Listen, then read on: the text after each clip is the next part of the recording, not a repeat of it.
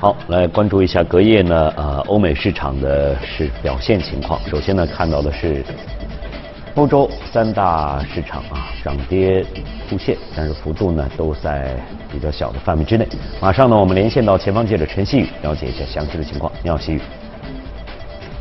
好的，主持人。周一欧洲股市涨跌互现，截至收盘，除了英国富时一百指数微幅上涨以外，其余各主要股指均下跌。德国 DAX 指数跌幅最大，法国克斯林指数跌幅次之，欧洲斯托克六百指数和泛欧绩优三百指数跌幅最小。板块方面，由于美国对欧洲车企加征关税的消息传言又起，日内汽车板块跌幅居前。而由于市场的风险偏好也在减弱，防御性板块表现较好。日内，欧洲央行广委阿尔南德斯·德科斯称，欧洲正在朝着共同存款保险协议的方向前进，同时建立完整的银行业联盟也是绝对有必要的。德国央行日内也针对德国的经济形势发声，尽管德国经济可能于第四季度停滞不前，但是没有必要担心德国经济将陷入衰退，制造业下行的趋势可能正在好转，国内经济将会继续提供动能，经济放缓的势头不大可能显著增加。德国总理默克尔周一也称。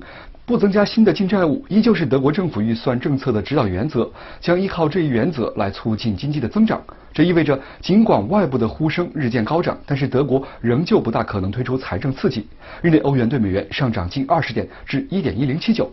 之外将公布的经济数据还包括欧元区九月经常账、瑞士十月贸易账和意大利九月工业订单月率。主持人。好，谢谢西雨的介绍。我们再来看一下美股呢，三大指数啊，同时上都是上涨的，但是同样啊都是小幅，幅度不大。马上呢，我们连线到前方记者李爱玲，了解一下市场和机构有怎样的声音和观点。你好，爱玲。早，主持人。道指上周五首次突破两万八，三大股指今天均在高位盘整，盘中再创纪录新高。投资者密切留意贸易形势的最新进展。年底大行密集发布明年经济与股市展望。高盛表示，货币政策的效果大约滞后三个季度。今年的三次降息为2020年的经济反弹奠定基础。同时，美股强势也反映了经济在未来几个月加速增长的预期。周期类股票最能够受惠于经济复苏。在过去三个月，周期类股的回报率为百分之十二，跑赢标普及防御性板块。瑞信预期明年企业盈利将会得到大幅改善，盈利增速将会从今年全年的百分之一升至明年的百分之五点二。此外，上市公司回购力度不减，经济数据企稳，将推高标普在明年底达到三千四百二十五点，较现水平上涨接近百分之十。该行看好经济敏感股，例如金融、工业、能源等板块。不同于上述两家，摩根士丹利认为明年美股将会跑输其他市场，理由是企业盈利见顶、整体估值偏高、大选风险等因素。明年底标普的目标价为三千点，较今天收盘价还要低约百分之四。但是该行看多全球经济，鉴于贸易形势缓和以及货币环境宽松，全球经济有望扭转过去七个季度的下行态势，在二零二零年一季度逐步复苏。日内，美联储公告称，主席鲍威尔应邀在白宫与总统特朗普和财政部长姆努钦会面。鲍威尔重申，未来的政策路径取决于经济前景。特朗普随后发表推文，指会谈涉及利率、负利率、低通胀、货币宽松、美元走强以及强美元对制造和贸易的影响。美元指数受消息影响，暂线下挫百分之零点三四至九十七点六七五五。主持人。好的，谢谢艾琳的介绍。那在了解了隔夜欧美市场的表现之后呢，马上呢，我们和徐哥进入到今天的呃全球关注，来关注一下全球市场。呃，刚才我们又看到了这个美股的指数，我记得在前两天我们跟嘉宾在聊，说这个美股是不是呃还会继续往这样走下去？怎么来看？可能现在观点也比较分歧。但是你说它这个不太好吧？但是好像这个表现每天还都都都在都在往上往上走，好像还不错。虽然幅度并不是并不是很大，这个。感觉是不是它现在还是比较比较稳定，或者说我们怎么来看美国现在的这样一个经济的情况？对对，其实到了四季度，市场的分歧会会会越来越大。对，我们上周的节目当中就讲到，就对于呃全球顶级富豪的一个调查，嗯嗯，啊，那百分之二十五的人都认为，他现在已经把这个仓位清掉了，比如股票啊、商品啊，还有一些级别不是特别高的那个债券，该清掉了，就拿现金。嗯，然后百分之六十可能未来有计划把那个。这个波动比较大的一些资产，风险率比较高的资产也也去换成一些现金，呃，有一半以上的这些富豪，他认为在明年四季度之前，可能美股有一次比较大的一个调整，或全球市场有一个比较大的调整吧。所以呃，作为一个个体来说，可能他们感受到最近的风险会比较大一点。所以后面我们也去看了一些美国的一些经济数据，包括一个全球市场的一些情况。呃，我个人认为可能风险不是特别大，包括我们看到隔夜的。美股也是一直在创那个历史的一个一个高位。嗯，像这个标普，包括这个道指都是在往上走。哎，对。所以上周其实有一个比较大的事件，就是那个鲍威尔，美联储主席鲍威尔有一个国会的证词。嗯。呃，那么因为他是美联储主席嘛，他看到的整个美国的这个经济或全球的经济可能比一般人会多一点。然后美联储也有一些自己的呃经济的模型，对于未来的这个经济运行有一个预测。呃，所以我们去看他的这个。个政治当中想什么呢？第一个就是说，呃，他认为过去的这个一年当中，其实全球经济是是比较比较低迷。那么当中的原因就是因为呃贸易的一个一个一个一个问题，所以造成一个比较低迷的一个一个现状。但是好在于全球的通胀现在呢不是特别高，啊不是特别高。像美国现在通胀率也就在一点七到一点八左右。啊，什么概念？可能大家没概念。就美国过去一百年的平均通胀水平大概在呃三点二三左右，嗯，也就是说在一百年平均水平的一半稍微多一点一点点，所以这个呢也给呃全球央行一个就降降息的一个一个空间。所以过去从七月份、呃九月份，然后十月份三次。美联储降了三次的利率，所以，呃，他上周就是说，这个三次的降息给美国经济在最近一段时间当中带来了一定、一定的、一定的动力，一定的动力。他他认为这个降息是是正准确的、正确的，是比较好。所以他对美国经济，我们觉得这个是比较好的一个他的一个观点。他对美国经济有三句断论。第一个呢，就是说目前的现况良好，就现在的整个经济运行是比较良好。那未来呢，很长时间它当中它还会持续的扩张。无非这个速度可能未必如市场的这个预料那么快，或者说那么慢，就是说它还是在一个扩张的一个一个一个通道当中。那最后一点呢，他就是认为，无论从哪个周期看，短期也好，中期也好，长期也好，整个美国经济没有衰退，或者说进入这个就是比较大的风险的那个信号，就还是比较。整个来说还是比较比较良好的，所以这个就基本上给美国的整个大的我们看到的宏观或者基本面下了一个一个一个综合性的一个诊断。嗯。另外，我们去看到美国最近几周当中公布的一些比较重要的数据，主要是两个数，第一个是有 CPI，另外一个是 PPI，对吧？CPI 的话，它呃在前一个月是一点七，现在是稍微上升了一点点，一点八。啊，说明整个美国经济在慢慢的有有有一点热，但是呢，没有到它所谓的那个警戒线百分之二嘛，嗯嗯，美联储有百分之二，所以这个是一个比较好的一个一个一个现象。另外一个就 PPI 就是出厂的一个呃产生品的价格，产生品价格也是正零点四，也是过去六个月当中的一个呃最好的产最好的一个水平，也就意味着它呃整个。这个出厂的那个产品在市场当中还是比较受欢迎的。当然，另外一方面也是体现目前整个美国的呃薪资的增长，就老百姓的钱还是在慢慢的增加起来，所以他愿意去多配一点钱去买买这个商品，这也是一个对于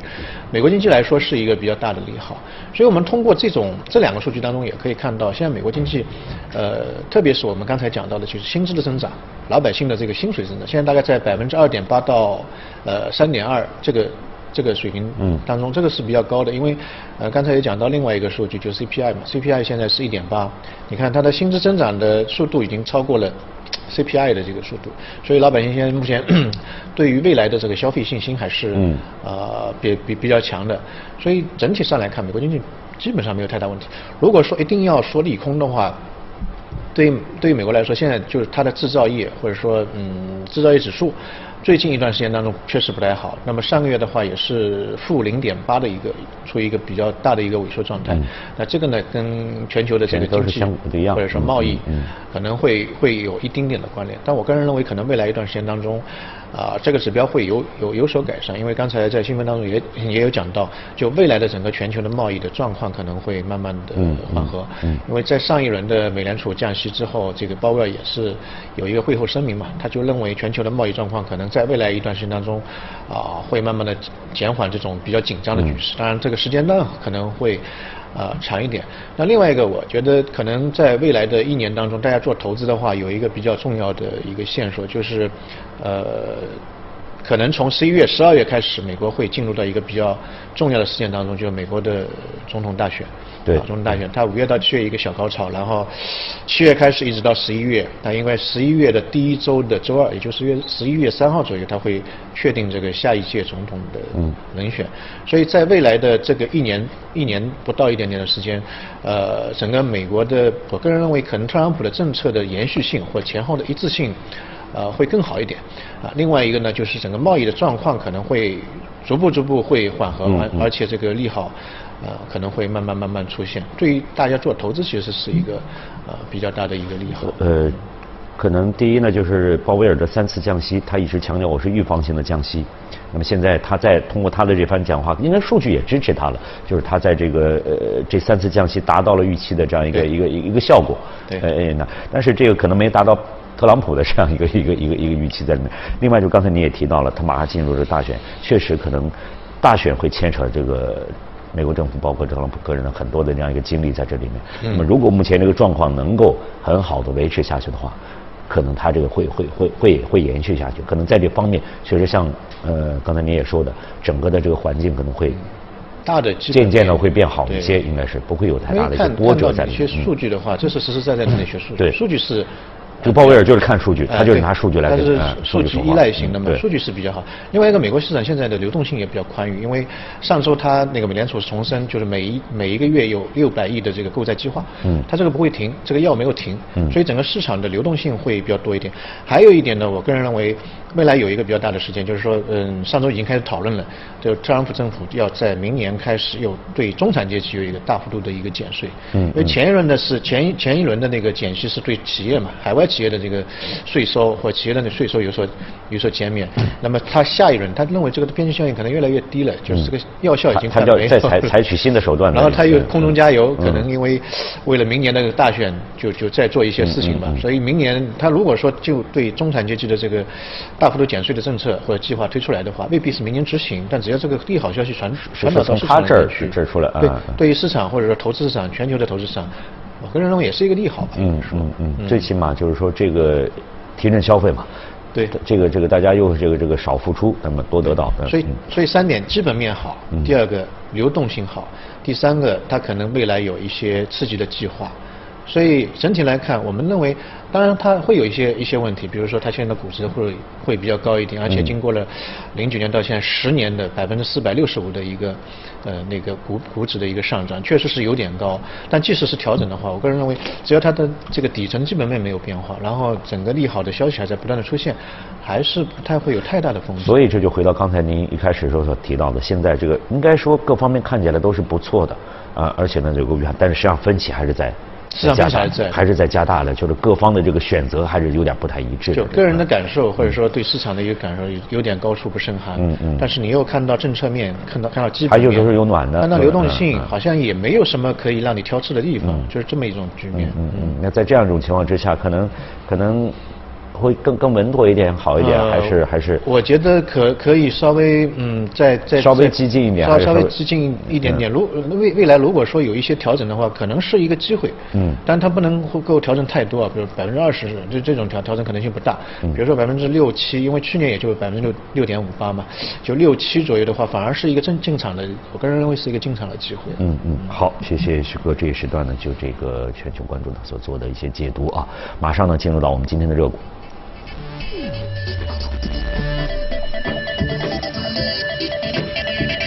今天要给大家带来的这家公司呢，同样啊是这个基因测序，也应该算是医药医药医药行业的。应该归大类在精准医疗。精准医疗啊，对，精精准医疗这一块。那么它那个在基因检测上面应该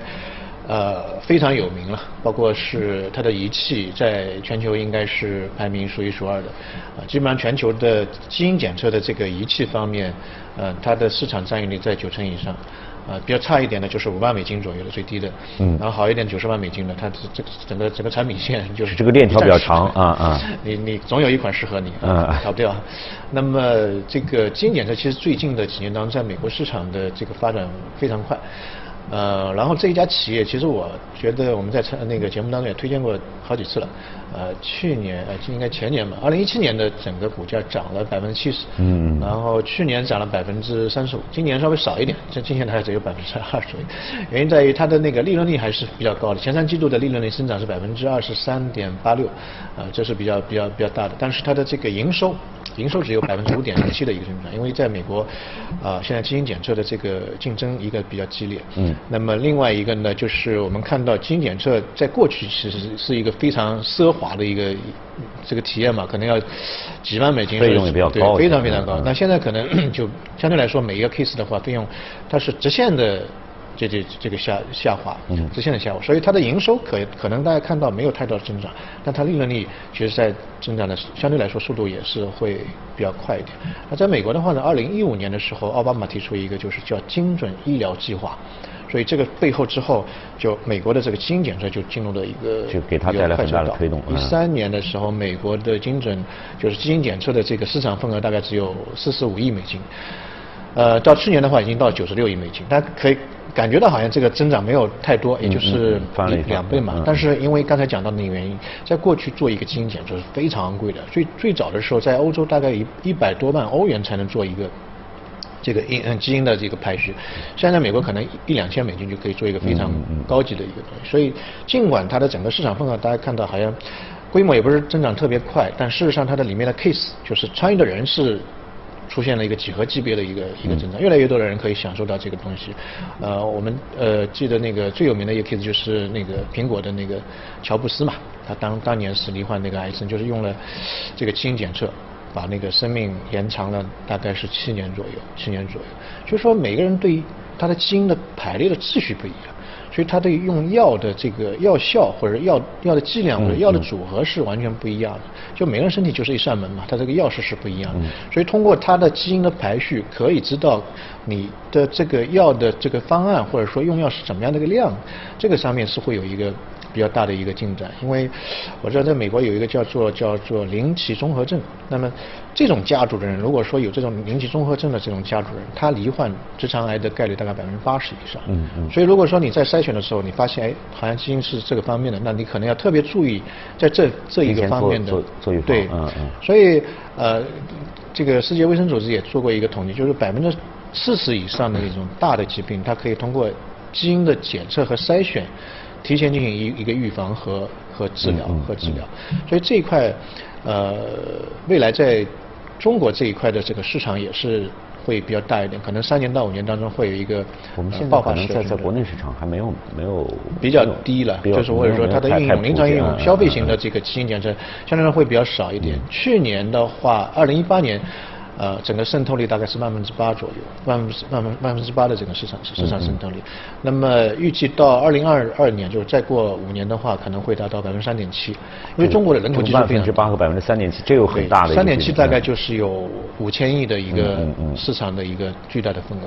然后，我个人认为这种就是基因所谓的基因检测或者精准医疗，它其实有一点刚性的一个需求，因为人一旦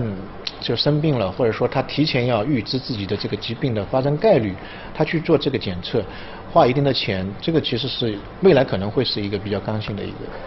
您说这个，我突然想到，在前两天看到一则新闻，他提到了一个日本的一家一家什么，也是一个医疗的公司，说他现在他可以通过什么测测血液的技术，给人可以预知你你的还能。还能这个寿命还能还能有多久？这个这个对对对对，有有有这家公司，对，大家也在争论。你说我我会去测吗？你你会去测吗？大家在说这个是这个事情。其实跟这也有点相像，就是有些相像的这样一个地方。然后呃，包括美国美国也好，或者中国也好，现在全球的老龄化，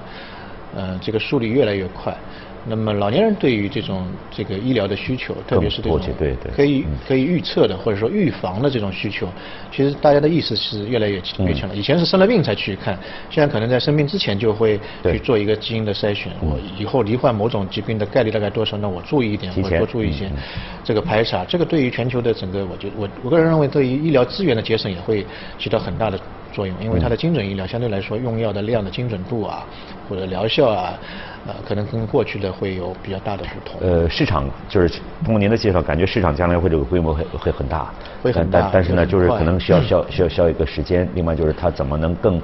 呃，比如价格啊，或者临床更多啊，能给更多的让我们它是一个体验到。我个人认为未来是因为现在的问题就在于你的基因排序可以做出来，嗯，但这个排序意味着什么？你这个这个密码你怎么样去破解啊？你这样排序就是是不是会？患那种病的概率是多少，或者用哪一种药的这个排列组合，这个东西可能还是未来的一个解读，会是一个比较大的，要通过大数据的积累，要通过经验的一个积累，时间上推移可能会会会更好一点点。好，我们都期待吧。啊，非常感谢徐哥呢，在今天呢给我们做相关的情况的介绍。好，我们再来关注一下其他方面的消息。当地时间的十一月十八号。为了推广本届奥运会并吸引当地学生关注体育，两位东京奥运会吉祥物机器人走进了当地的校园，与学生们亲密互动，展示出自身的多项的技能。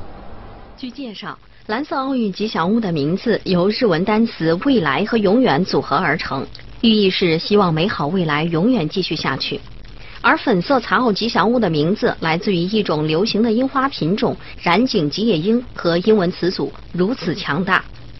活动当天，两位吉祥物一经亮相，便吸引了众多学生的目光。他们先是模仿英式橄榄球和轮椅篮球的简单动作，随后展示语音识别功能，根据与学生们的交流做出相应的动作和表情。对此，学生们表示非常有趣。据了解，吉祥物机器人的额头上安装有摄像头，可以让他们识别周围的人并做出反应。二零二零年东京奥运会时，他们将被部署在比赛场馆，欢迎运动员和全世界的客人，同时帮助观众、运动员和官员，并将声音、图像和数据反馈从场馆传递给那些远程观看比赛的人。位于俄罗斯阿斯特拉罕地区的巴斯昆恰克湖是俄罗斯最大的盐水湖，这里的盐矿资源预计可以供给超过四千年，同时这里还是著名的旅游胜地。巴斯昆恰克湖坐落在俄罗斯南部阿斯特拉罕州的阿赫图宾斯克区，位于海拔以下二十一米，是世界上含盐量最高的湖泊之一。这里是俄罗斯重要的产盐区，每年可生产超过三百万吨的盐，占俄罗斯全国产量的百分之八十左右。近期，俄罗斯专家表示，目前盐矿的挖掘主要集中在距离地面八米的深度，这样盐矿的再生年限为五十年。而在不久的将来，借助美国和俄罗斯研发出的新型采矿技术，钻探深度可达五十米，盐矿的再生年限将缩短至三到五年，盐矿资源将可供维持运转超过四千年。除了丰富的盐矿，这里还是著名的旅游景区。沿湖岸边有粘土矿床，其具有独特的疗养功效，人们可以选择到这里露营度假。当你厌倦在咸水里游泳时，还可以去波克金斯克巴斯昆恰克自然保护区远足，去海拔一百五十米高的大伯格多山爬山。